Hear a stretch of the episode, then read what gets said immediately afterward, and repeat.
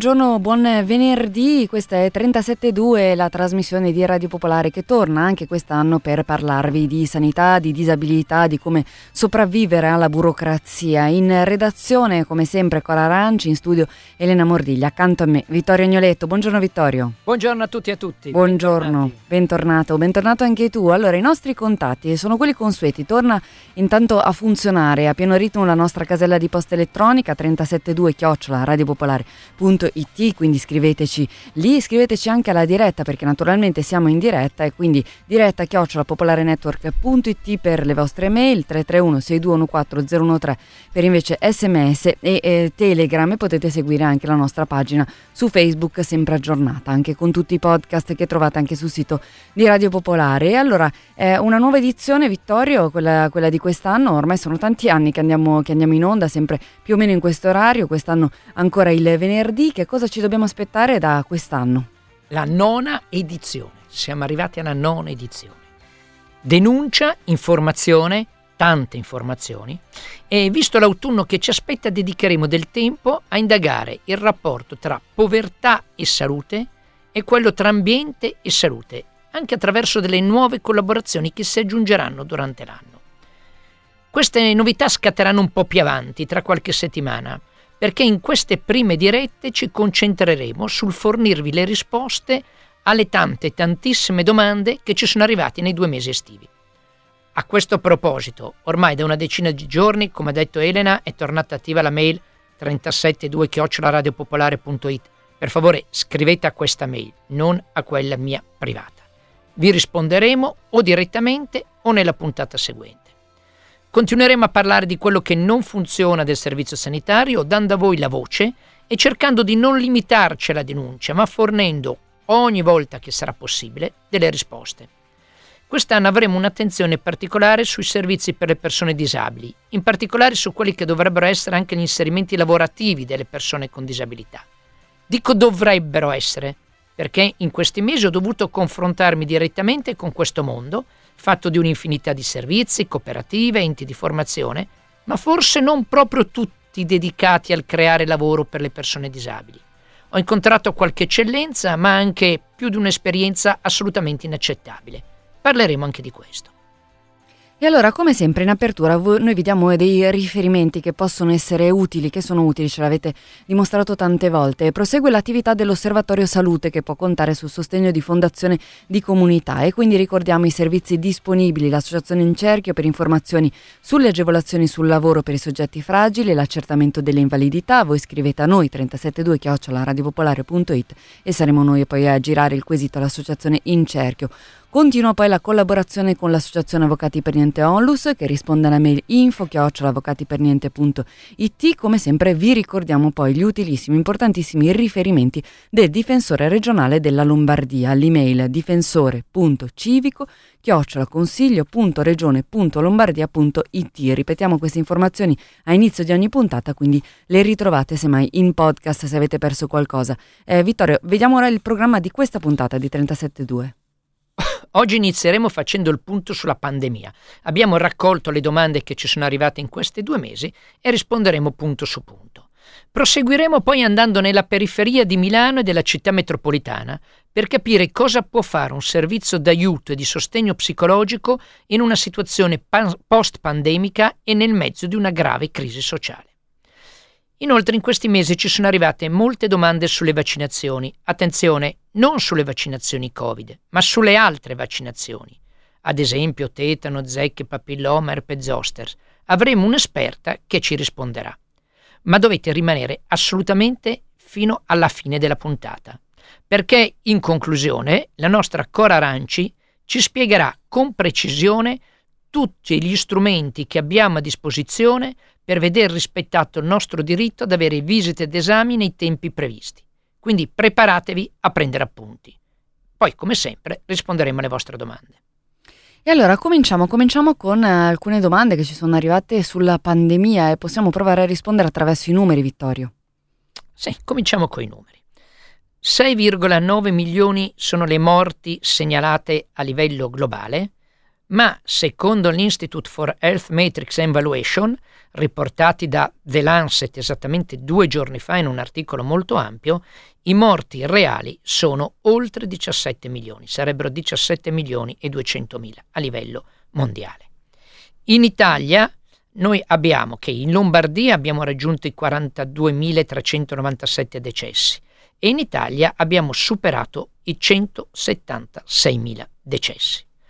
Oltre 22 milioni di persone in Italia si sono infettate e nell'ultima settimana il numero dei decessi in Italia è stato tra i 60 e i 90.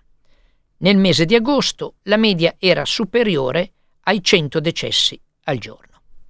Detto questo, però, dobbiamo precisare che quando l'Istituto Superiore di Sanità comunica questi numeri, parla di morti positivi al Covid. Questa è il, la, la, la frase che l'Istituto Superiore di Sanità scrive, non di morti per Covid. In assenza di uno studio preciso, è difficile dire quante di queste persone, soprattutto negli ultimi mesi, sono decedute a causa del Covid o per altre ragioni essendosi nel frattempo infettate. L'età media dei decessi in Italia resta alta, è appena inferiore agli 80 anni e l'età media di chi si è infettato invece è attorno ai 40 anni. Si può dire, Vittorio, che il Covid si sia trasformato in una normale influenza? Momento. Per ora ci sono segnali positivi che vanno in questa direzione anche se ancora troppo presto per affermarlo con certezza. Certamente il fatto che 22 milioni di persone in Italia siano state contagiate, e significa quindi che hanno sviluppato le difese immunitarie, e quindi, ed è importante ribadirlo, queste difese immunitarie naturali hanno uno spettro d'azione di protezione più ampio delle vaccinazioni, cioè agiscono, seppur in modo limitato, sulle varie varianti. Questa situazione, cioè di 22 milioni di persone che hanno avuto l'infezione da Covid, sommandosi alla campagna vaccinale realizzata nei mesi passati, fa sì che una persona, se si infetta, oggi è molto difficile che evolva verso la fase conclamata di malattia. Infatti oggi noi cosa abbiamo? Migliaia di persone che si infettano tutti i giorni, ma non abbiamo gli ospedali pieni. Ovviamente non possiamo predire il futuro, non sappiamo se arriveranno nuove varianti più infettive ma soprattutto più aggressive. Ecco, quindi però si modifica anche la strategia vaccinale. Certamente. Oggi siamo di fronte a due pandemie. Una che riguarda l'insieme della popolazione ed è caratterizzata da una condizione simile a un'influenza, ed una che riguarda le persone fragili e gli anziani che potrebbero evolvere verso la malattia conclamata, in qualche caso anche verso il decesso. Sono queste le popolazioni che vanno tutelate. In questo momento non avrebbe senso proporre una nuova vaccinazione di massa a tutti. Non solo, e qui vorrei essere preciso e cercando di stimolare dei ragionamenti, non delle tifoserie. In questi mesi le multinazionali farmaceutiche avrebbero dovuto consegnare agli organismi scientifici internazionali i risultati della sorveglianza attiva nella fase 4 su corte di cittadini vaccinati. Che cosa significa? Che una volta che i vaccini sono eh, stati distribuiti, sono entrati nel mercato, le multinazionali che hanno prodotto questi vaccini avrebbero dovuto tenere sotto osservazione decine di migliaia di persone che sono state vaccinate per verificare nel tempo il manifestarsi di effetti collaterali e quali effetti collaterali. Questo si fa sempre e questi dati avrebbero dovuto essere consegnati a EMA e all'FDA negli Stati Uniti. Questi dati non sono stati consegnati o almeno non sono stati resi pubblici. E questo non è corretto e lascia molti punti di domanda. Anche perché i dati che raccoglie per esempio lo Stato italiano sono dati basati sull'iniziativa del cittadino, che se ha un effetto collaterale chiama, e quindi sono molto molto sottostimati. Negli Stati Uniti ci sono invece delle istituzioni scientifiche che fanno delle ricerche in modo attivo, cioè seguono loro delle corti di pazienti, di persone che sono state vaccinate. Qui i numeri sono molto più alti, ma sono corti limitati. I dati dalle aziende farmaceutiche non sono arrivati. Ma c'è un altro aspetto. Inoltre oggi si dispone anche di vaccini non a mRNA. Non c'è alcuna ragione clinica per la quale da noi, in Europa e nell'Occidente, debbano essere solo utilizzati i vaccini mRNA. Le ragioni, ne abbiamo parlato tante volte, sono ovviamente politiche e commerciali. Sempre sui vaccini, oggi Vittorio, che vaccinazioni sono disponibili in Italia? La confusione è veramente grande. Parliamo dell'Italia. Come detto, disponiamo solo di vaccini a mRNA. Ma in questo momento, soprattutto, diciamo quasi unicamente di vaccini a mRNA, ma in questo momento abbiamo in giro tre vaccini. Primo, quello vecchio, il primo vaccino prodotto contro il virus di Wuhan, ne sono state comprate una grande quantità, ce ne sono ancora milioni di dosi. Secondo, quello approvato il 5 settembre da EMA a livello europeo e da AIFA in Italia, che è contro il virus One e contro la variante Omicron 1. Omicron 1 ha girato nei mesi precedenti, oggi non gira quasi più. E poi, colpo di scena, abbiamo a disposizione un terzo vaccino.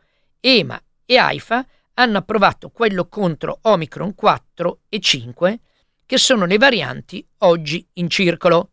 Ma attenzione, fino a 24 ore prima di approvarlo, EMA e AIFA avevano detto non lo approviamo perché su questo ultimo vaccino non è stato fatto nessun trial di sperimentazione. Ma siccome l'FDA negli Stati Uniti l'ha approvato, allora gli europei si sono adeguati non avrebbero dovuto farlo perché in Europa vige il principio di precauzione. Quindi riassumendo, oggi girano tre tipi di vaccino in Italia. Considerate che anche nel primo vaccino, quello più vecchio, ci sono ancora milioni di dosi che abbiamo pagato con soldi pubblici, molti verranno buttati via. Allora, quando uno va a fare la vaccinazione, sto parlando di soggetti anziani, fragili e via dicendo, è bene che si assicuri che almeno non gli facciano il vaccino vecchio, quello che è solo contro la variante One. Tra poco introduciamo i nostri primi due ospiti, ma ancora qualcosa sulle vaccinazioni, in particolare le vaccinazioni ai bambini. Noi ne avevamo parlato in modo molto critico, Vittorio. Sì, noi abbiamo avuto durante l'estate che Soron Brostrom, il direttore del National Board of Health in Danimarca, quindi la massima autorità sanitaria, ha chiesto scusa per la campagna di vaccinazione pediatrica in occasione della presentazione del piano sulle future strategie contro il Covid. Ha dichiarato, devo ammettere che è stato un errore, in futuro non chiederemo più vaccinazioni contro il Covid per i bambini.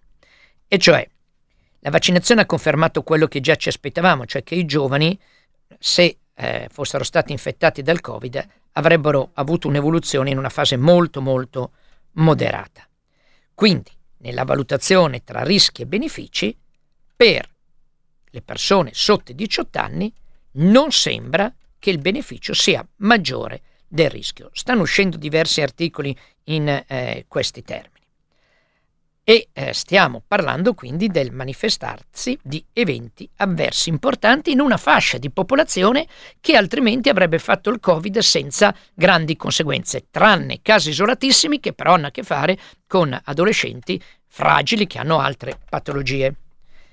Allora, attenzione, perché eh, vi ricorderete il dibattito tra me e la rappresentante della Società Italiana di Pediatria che con una sicurezza incredibile voleva vaccinare tutti i bambini. Oggi sappiamo che le cose sono più complicate. In sintesi, riassumiamo tutta questa prima pagina. La vaccinazione è uno strumento che va utilizzato, valutando sempre il rapporto rischi-benefici sulle singole popolazioni. Questo andrebbe fatto sempre, ma a maggior ragione in questa diversa fase della pandemia. Bisogna capire quali soggetti che ne possono trarre un beneficio per evitare che la loro vita sia a rischio e per chi invece non è necessario un ulteriore richiamo. Continuiamo a parlare di pandemia in particolare di sostegno psicologico necessario quanto mai in questo momento e diamo il benvenuto ai primi due ospiti di questa edizione di 37.2, il professor Guido Veronese, professore associato di psicologia clinica e di comunità all'Università Milano Bicocca. Buongiorno, benvenuto. Buongiorno a tutte e tutti, grazie per avermi qui con voi, grazie. Grazie a lei. Sull'altra linea abbiamo invece il dottor Alberto Mascena, che è psicologo, psicoterapeuta, professore a contratto di psicologia sociale presso il Dipartimento di Sociologia dell'Università Bicocca. Buongiorno, benvenuto. Buongiorno, grazie per avermi ospitato. Grazie moltissimo a tutti e due per essere qua con noi. Eh, ricordo che eh, l'attività di cui parliamo oggi fa parte di queste eh, iniziative dell'Osservatorio Salute al quale partecipa il vostro Dipartimento dell'Università Milano Bicocca, partecipa l'associazione In Cerchio Medicina Democratica e 37 e 2. Allora voi avete svolto, non avete, state ancora svolgendo un intervento, vediamo se dico le cose in modo corretto, di aiuto e di eh, sostegno psicologico in eh, quartieri eh, periferici eh, della città di Milano e dell'area metropolitana. Chiedo a eh, Guido, al professor Guido Veronese, che è un professore associato di psicologia clinica e di comunità all'Università Bicocca, come avete realizzato questo progetto e come sta funzionando?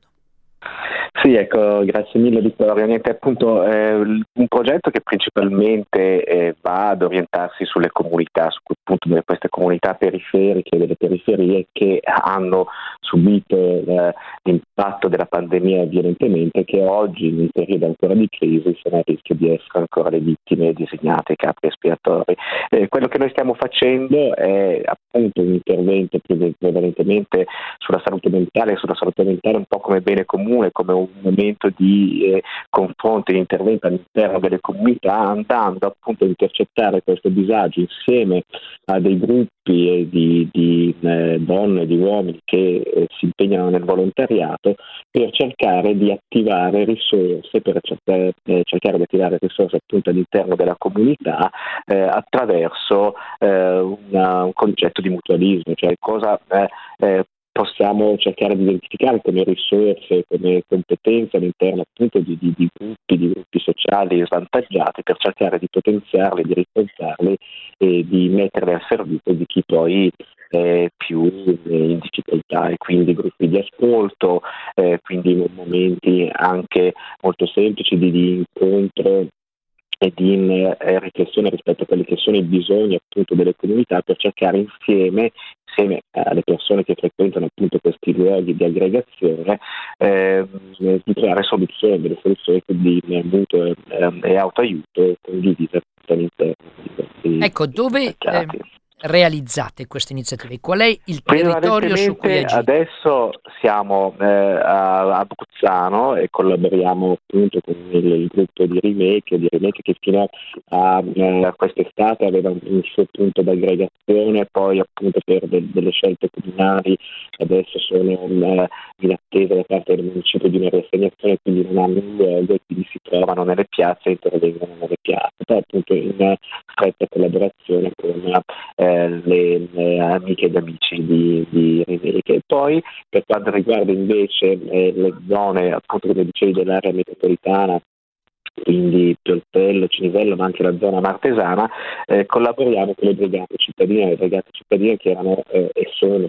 tuttora eh, sulla linea del fronte dell'aiuto, della distribuzione della spesa, dell'aiuto alimentare alle famiglie più svantaggiate e che eh, eh, ci hanno chiesto già durante la pandemia, ma ancora di più oggi, di supportarle per lavorare prima di tutto sulle loro difficoltà che sono eh, veramente notevoli, ma poi anche appunto per eh, consentire riflessioni che poi portino a un'attivazione di risorse eh, all'interno delle famiglie, delle comunità su cui noi quindi questo diciamo prevalentemente ad oggi.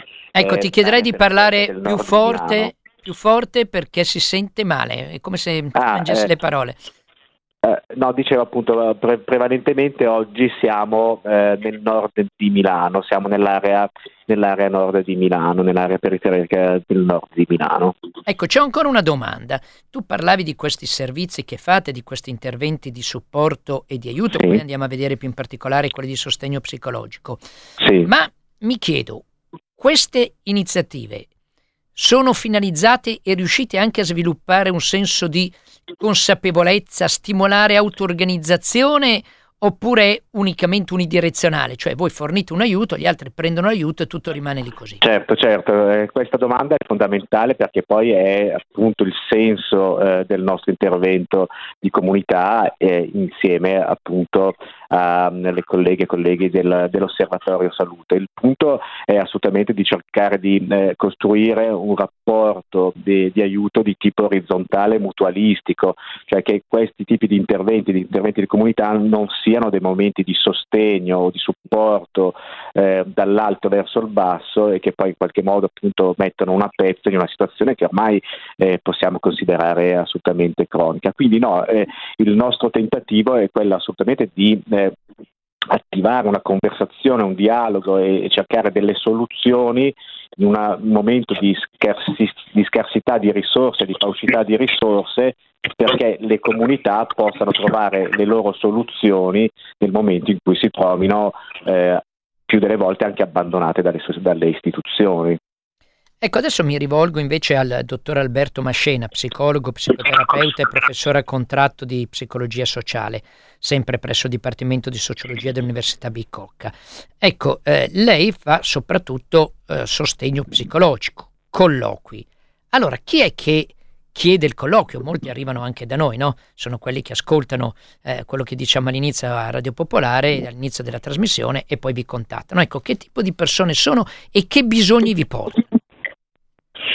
Sì, Vittorio, allora eh, diciamo che il tipo di persone è veramente vario, ci abbiamo veramente accolto e stiamo accogliendo un'umanità composita ed eterogenea, nel senso che abbiamo accolto e stiamo accogliendo giovani dai 16-17 anni fino a insegnanti che vivono da soli di 40-50 anni, eh, coppie, famiglie e anche eh, persone di differente livello socio-economico. Quello che posso dirti con certezza è che eh, non c'è, eh, o almeno non abbiamo notato, come dire, una, come questo periodo intacchi solo una parte della popolazione, quindi veramente persone di tutti i tipi e con le problematiche più diverse. Ci puoi fare qualche esempio di che cosa vi chiedono, raccontarci qualche caso? Certo, certo, certo. Allora, considera questo, che sono tutti casi diversi. Ciò che accomuna tutte queste persone è sicuramente il senso di solitudine e di smarrimento, questo proprio in modo molto chiaro, molto pronunciato. E anche questa paura quasi mh, mm, veramente eh, molto profonda nei confronti del futuro, un futuro che può essere eh, pauroso in termini lavorativi, quindi proprio l'incertezza di trovare un lavoro stabile, ma un futuro anche incerto legato anche alla, alla paura che la pandemia da Covid-19 non uh, sia relegata al passato, ma che continui a permanere e a creare sofferenza. Questo è quello che accomuna tutte le persone che sono arrivate. Certo poi è che ciascuno porta delle problematiche specifiche. Faccio un esempio, questo ragazzo che è venuto in terapia all'inizio per un senso di smarrimento e di impoverimento emotivo, di umore depresso, possiamo definirlo così, che eh, si è generato non tanto nel primo lockdown, bensì nel secondo lockdown, quando è stato costretto a restare a casa.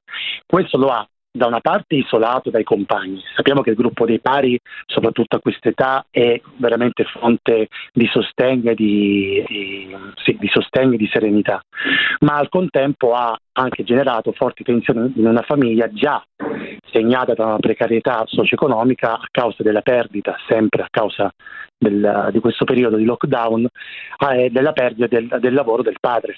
Per cui affrontiamo veramente dei problemi multilivello, quindi il, questo ragazzo che eh, non soltanto appunto non va a scuola e quindi si sente isolato, ma che si ritrova ad affrontare un, un caos emotivo eh, in famiglia.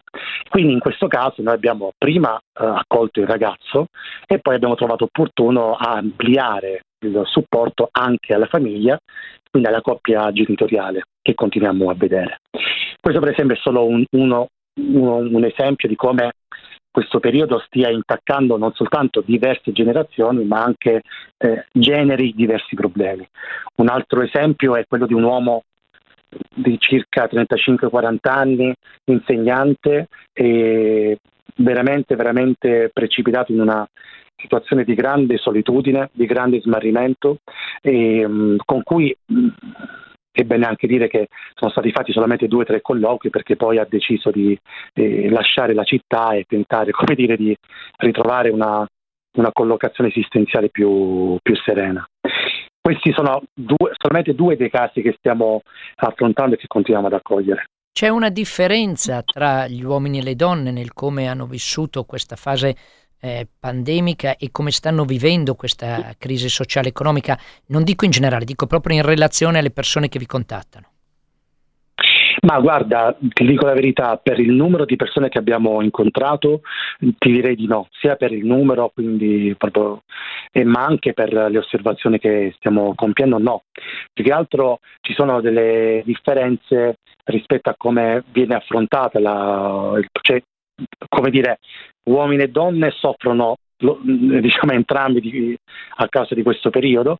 Diciamo che forse forse si può azzardare che le donne abbiano eh, dire, mm, una, una, mm, una, maggiore forza, soprattutto quando un, dire, sono radicati in un menage familiare che in qualche modo le protegge, cioè non avevano già un lavoro prima, quindi non hanno perso il lavoro, restano a casa e la casa abbiamo visto essere in questo periodo anche un, un luogo di protezione.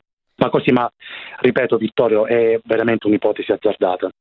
Grazie, grazie moltissimo. Chiedo a Guido se c'è da aggiungere qualcosa, se no vi ringraziamo e ci sentiremo Ma, delle prossime eh, puntate. Mi sembra fondamentale dire che questi tipi di progetto dovrebbero e devono avere una continuità, quindi quello che noi ci aspettiamo è, è supporto e possibilità da parte dei donatori di darci le, la, la, la, linfa per poter continuare, perché è, è sempre di più c'è bisogno appunto di una comunità che si auto-organizzi, di un supporto che sia un supporto appunto di tipo orizzontale, le istituzioni debbono eh, rispondere a questo bisogno che è sempre più urgente in una società che sta andando verso una crisi profonda e un abbandono appunto da parte di quelle che sono le tradizionali forme e istituzioni di cura. Quindi direi soltanto questo. Grazie, grazie Guido Veronese, grazie al dottor Alberto Mascena. Eh, grazie a voi e grazie a tutte le ascoltatrici e ascoltatori. Eh, ricordo a tutti che questo progetto è possibile grazie al sostegno di Fondazione di Comunità.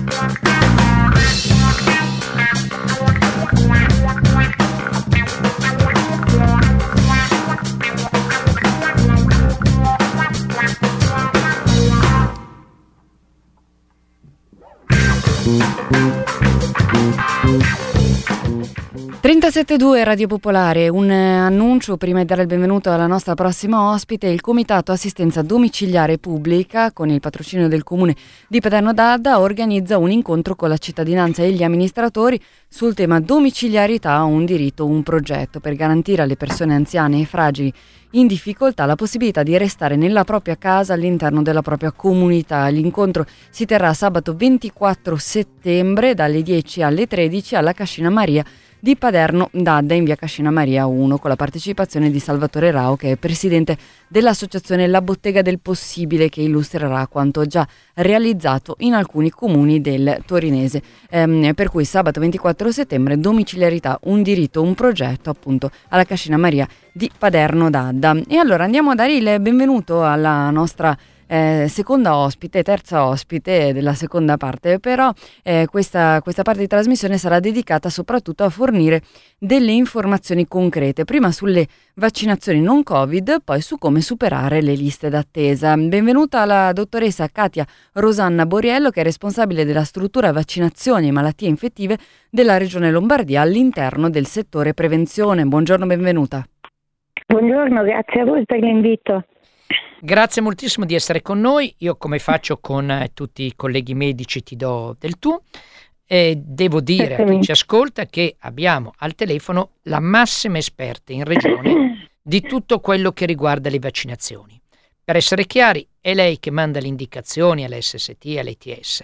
Quindi sappiate che se nelle vostre ATS o ST vi danno delle risposte differenti da quello che ascoltate oggi, sono loro che sbagliano. Allora, dicevamo che ci sono arrivate molte domande e mh, mm, cominciamo dalla prima vaccinazione su cui ci è stata chiesta un'informazione. E cioè la prima vaccinazione è quella del tetano.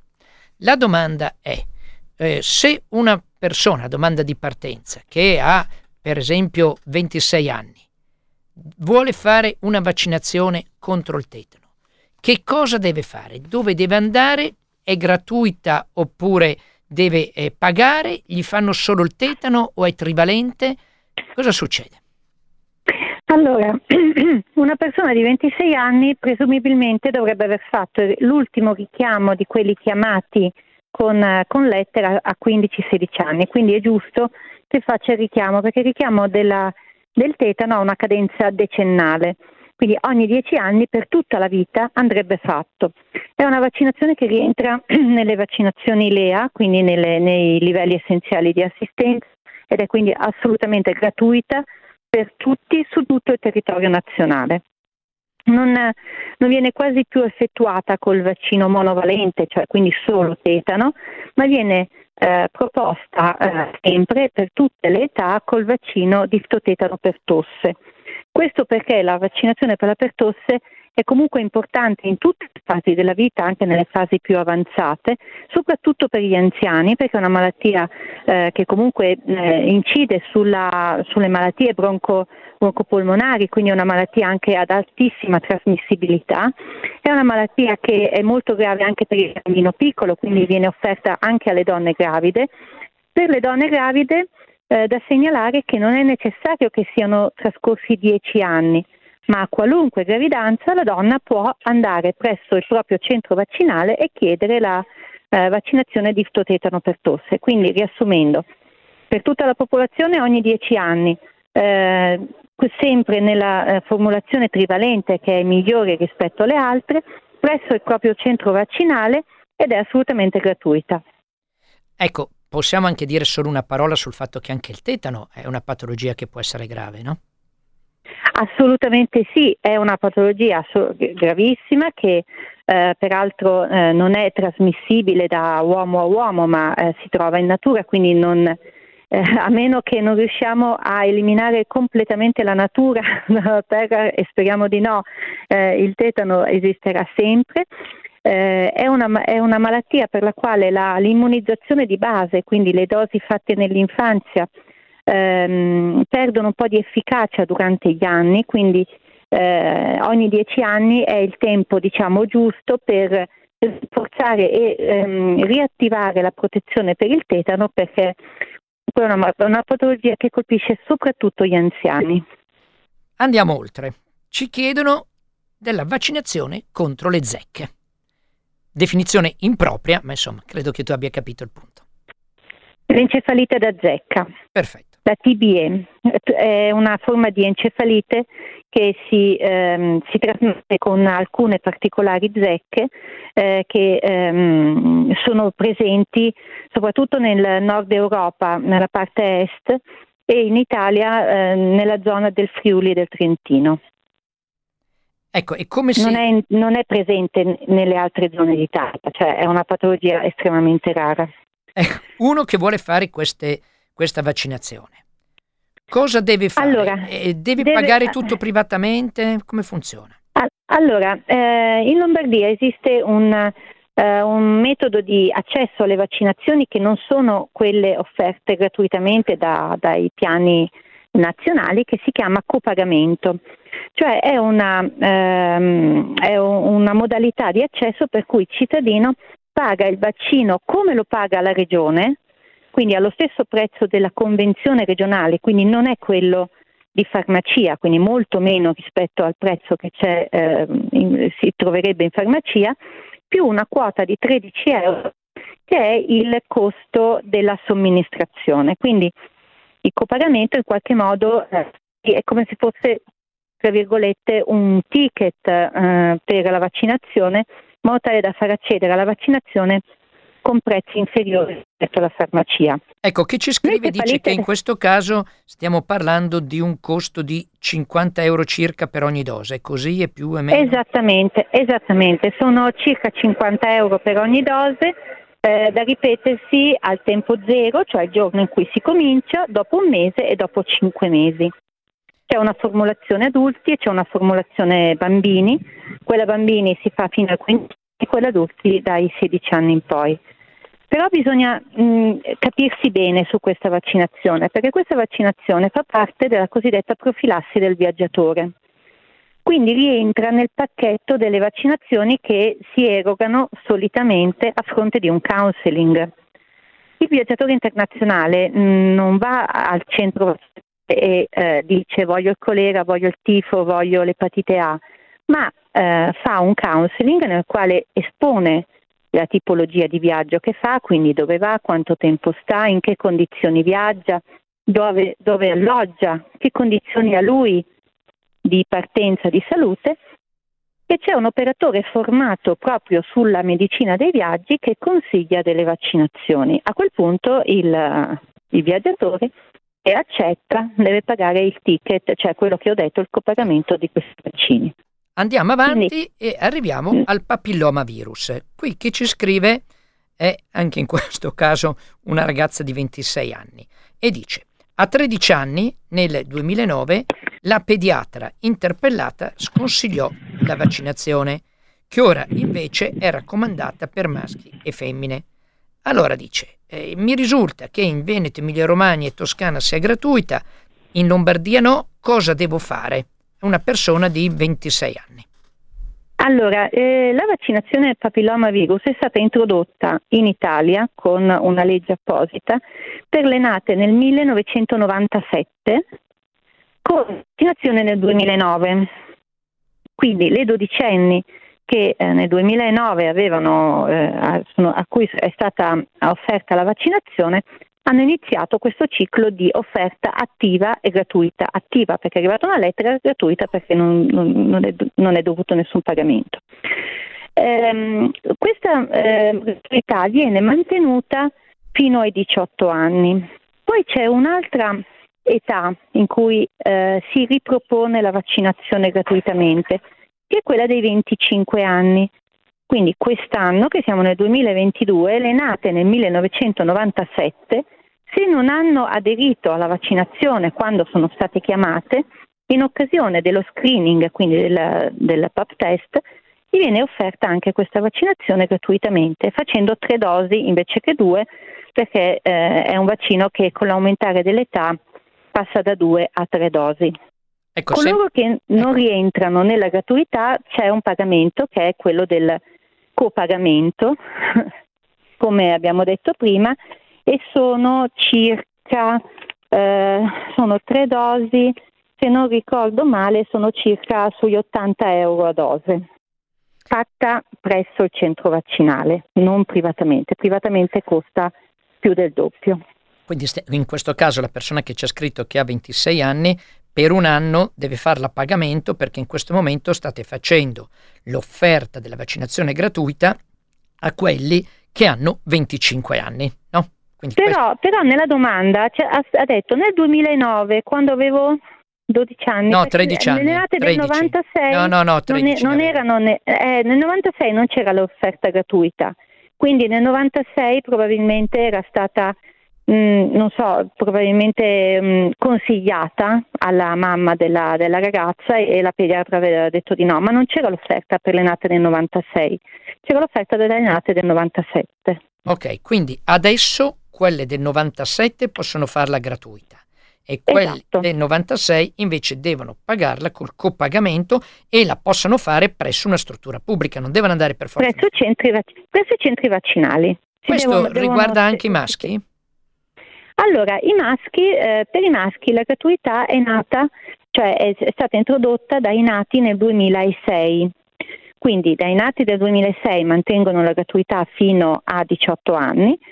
Dopo il 2006 ehm, in teoria avrebbero la- il copagamento, ma ci sono delle categorie che eh, accedono gratuitamente alla vaccinazione per rischio eh, comportamentale. Ad esempio eh, i, i cosiddetti MSM, cioè gli uomini che fanno sesso con uomini, quindi gli omosessuali maschi, hanno diritto gratuitamente, eh, semplicemente dichiarando la loro condizione, quindi non c'è nessuna certificazione o nessun tipo, è proprio un'autodichiarazione, hanno diritto alla vaccinazione.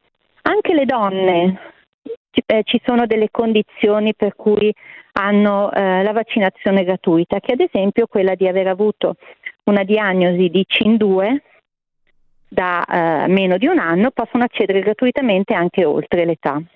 Qui ci scrive un eh, ascoltatore dell'Arcigay, dice sì, però questo vuol dire che devo manifestare pubblicamente all'operatore al servizio dove vado il fatto che io ho comportamenti omosessuali. Eh, in teoria, guardi, le dico, noi abbiamo diversi centri, ehm, centri di malattie sessualmente trasmesse hanno eh, un servizio che eh, indirizza e in qualche modo ehm, aiuta anche nel, mm, così, nel eh, rispettare la privacy eh, mh, di- delle persone, cioè giustamente è una, eh, è una condizione che magari uno eh, non Certo. ha mh, desiderio di eh, esprimere ad un operatore sanitario. Quindi se ci si rivolge ad un, ad un centro eh, di malattie sessualmente trasmesse, questa cosa viene bypassata. Al centro vaccinale eh, l'operatore deve avere una motivazione per giustificare la gratuità, quindi eh, però il tutto è coperto assolutamente da privacy, cioè l'operatore sanitario ha l'obbligo di riservatezza sui dati sanitari così come per a tutte le altre patologie, perché allo stesso modo se una Certo. persona ha il diabete piuttosto che un'altra malattia, giustamente sono tutti dati sensibili per i quali l'operatore è assolutamente tenuto alla riservatezza e anche i dati sono assolutamente segretati. Abbiamo ancora pochi minuti, però c'è un tema importante. Qui ci hanno scritto diverse persone, non solo durante l'estate, anche prima, la vicenda dell'herpes simplex, perché Sì. eh, è stata fatta una campagna da un'azienda, e noi abbiamo già dovuto spiegare che non era una campagna istituzionale, da una campagna da un'azienda che invitava tutte le persone a fare la vaccinazione, poi costoro andavano e scoprivano che dovevano pagare, che non era gratuitamente. Allora ti chiederei se ci spieghi quando va fatta questa vaccinazione, so che ci sono due tipi di vaccinazione, una più vecchia e una più nuova, e a chi è offerta gratuitamente e chi invece deve pagarla. Allora, ehm, Herpes zoster, scusa, due- parliamo. herpes zoster, sì, sì, esistono due tipi di vaccini, di cui il secondo, che è il più nuovo, è stato introdotto quest'anno e Regione Lombardia è stata la prima a introdurlo proprio nell'offerta vaccinale eh, rispetto alle altre regioni italiane. È un, un vaccino inattivato e a differenza di quello precedente è somministrabile dai 18 anni invece che dai 50 anni e peraltro è un vaccino che va benissimo anche per gli immunodepressi, quindi anche gli HIV, positivi, anche le persone immunodepresse per terapie che prendono o per altre condizioni possono essere vaccinate, anche coloro che hanno degli herpes ehm, recidivanti e che quindi con l'altro vaccino avrebbero avuto dei problemi proprio di tempistiche. Allora viene offerto come da piano nazionale a coloro che compiono 65 anni nell'anno in cui li compiono. Regione Lombardia ha ampliato ai due anni precedenti perché eh, con la pandemia c'è stata un- ovviamente una difficoltà anche di accesso ai servizi o, di- o per malattia o per chiusura alle volte dei servizi e quindi ehm, quest'anno vengono vaccinati gratuitamente i nati nel 57 ma anche quelli nel del 56 e del 55. Questo come età.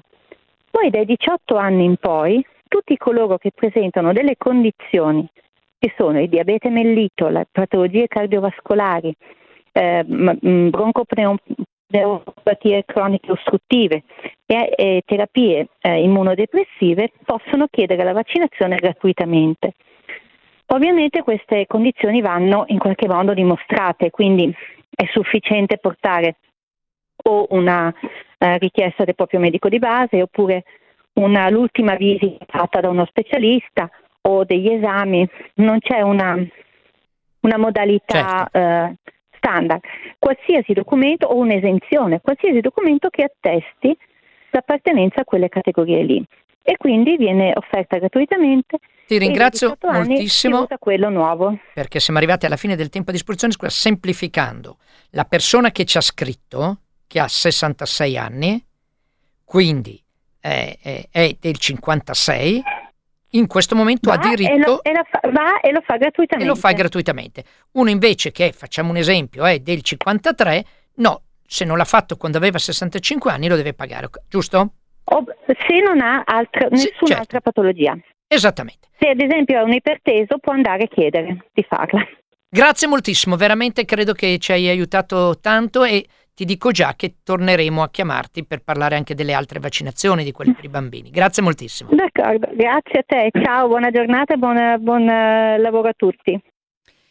E um, andiamo avanti, Vittorio, cambiamo, cambiamo argomento e andiamo a vedere che cosa un cittadino può fare di fronte alle liste d'attesa.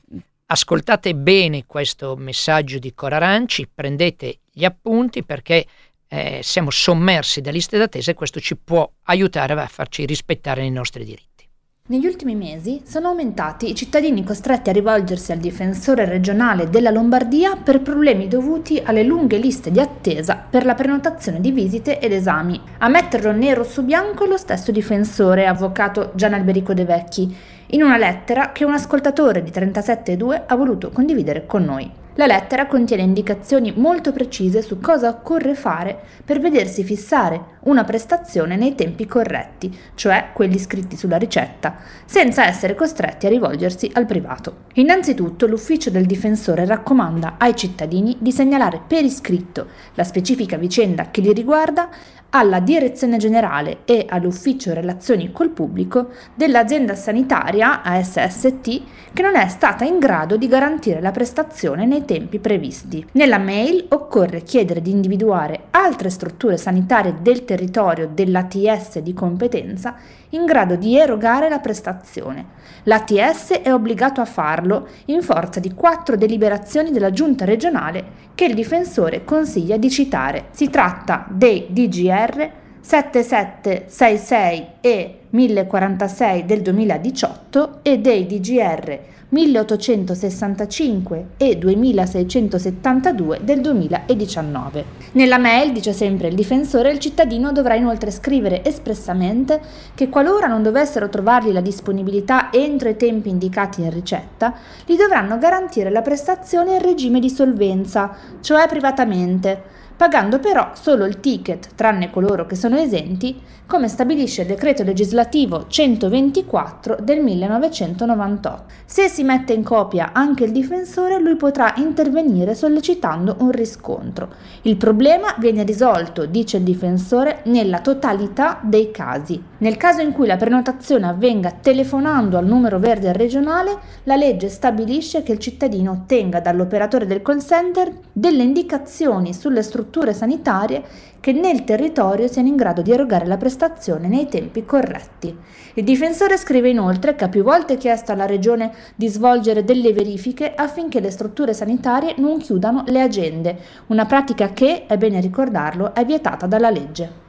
Grazie, grazie ancora alla nostra Cora Aranci e appunto vi ricordiamo che potete riascoltare il podcast per trovare anche queste informazioni utili in podcast e quindi successivamente. Qui nel frattempo si scatena il dibattito redazionale in seguito a quello che abbiamo sentito che ci ha raccontato la dottoressa Katia Rosanna Boriello perché ci siamo, insomma, la considerazione che a me viene subito da fare sul papillomavirus e sul vaccino per il papillomavirus è che sia veramente assurdo al di là della questione di privacy per cui un omosessuale deve andare a dichiarare che è omosessuale al centro vaccinale, eh, ma poi eh, diciamo che eh, viene, ehm, resta diciamo come un non detto che una donna invece dai 26, dai 26 anni in su debba avere per forza rapporti protetti, deve essere per forza morigerata, eccetera, mentre dalla comunità gay non ci si aspetta lo stesso tipo di attenzione, quindi eh, insomma sono, è veramente difficile da, da accettare un discorso del genere, ecco, io penso che la gratuità debba essere, debba aspettare a tutti e a tutte, insomma,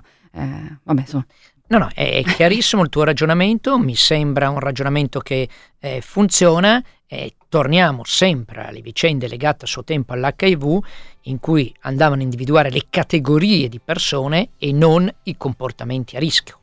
Quindi qui bisognerebbe fare un'informazione a tappeto su come questo virus si trasmette e quindi chiedere alle persone che ritengono soggettivamente di avere dei comportamenti a rischio per questa infezione di chiedere la vaccinazione attraverso una richiesta loro diretta. Questo dovrebbe essere il eh, meccanismo.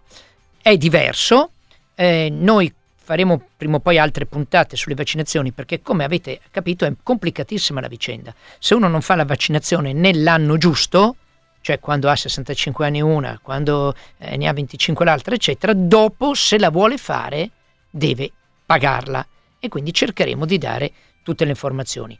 Una ultima eh, questione, avete sentito cosa ha detto Cora?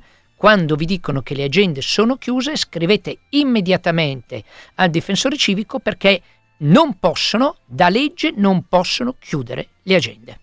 Abbiamo raccolto le vostre domande, quelle che sono arrivate in quest'ora di diretta, risponderemo nella prossima puntata di 37.2 che torna venerdì prossimo, sempre dalle 10.30 alle 11.30. Grazie a Cora Aranci, Aranci in redazione, un saluto da Elena Mordiglia e da Vittoria Agnoletti. A presto.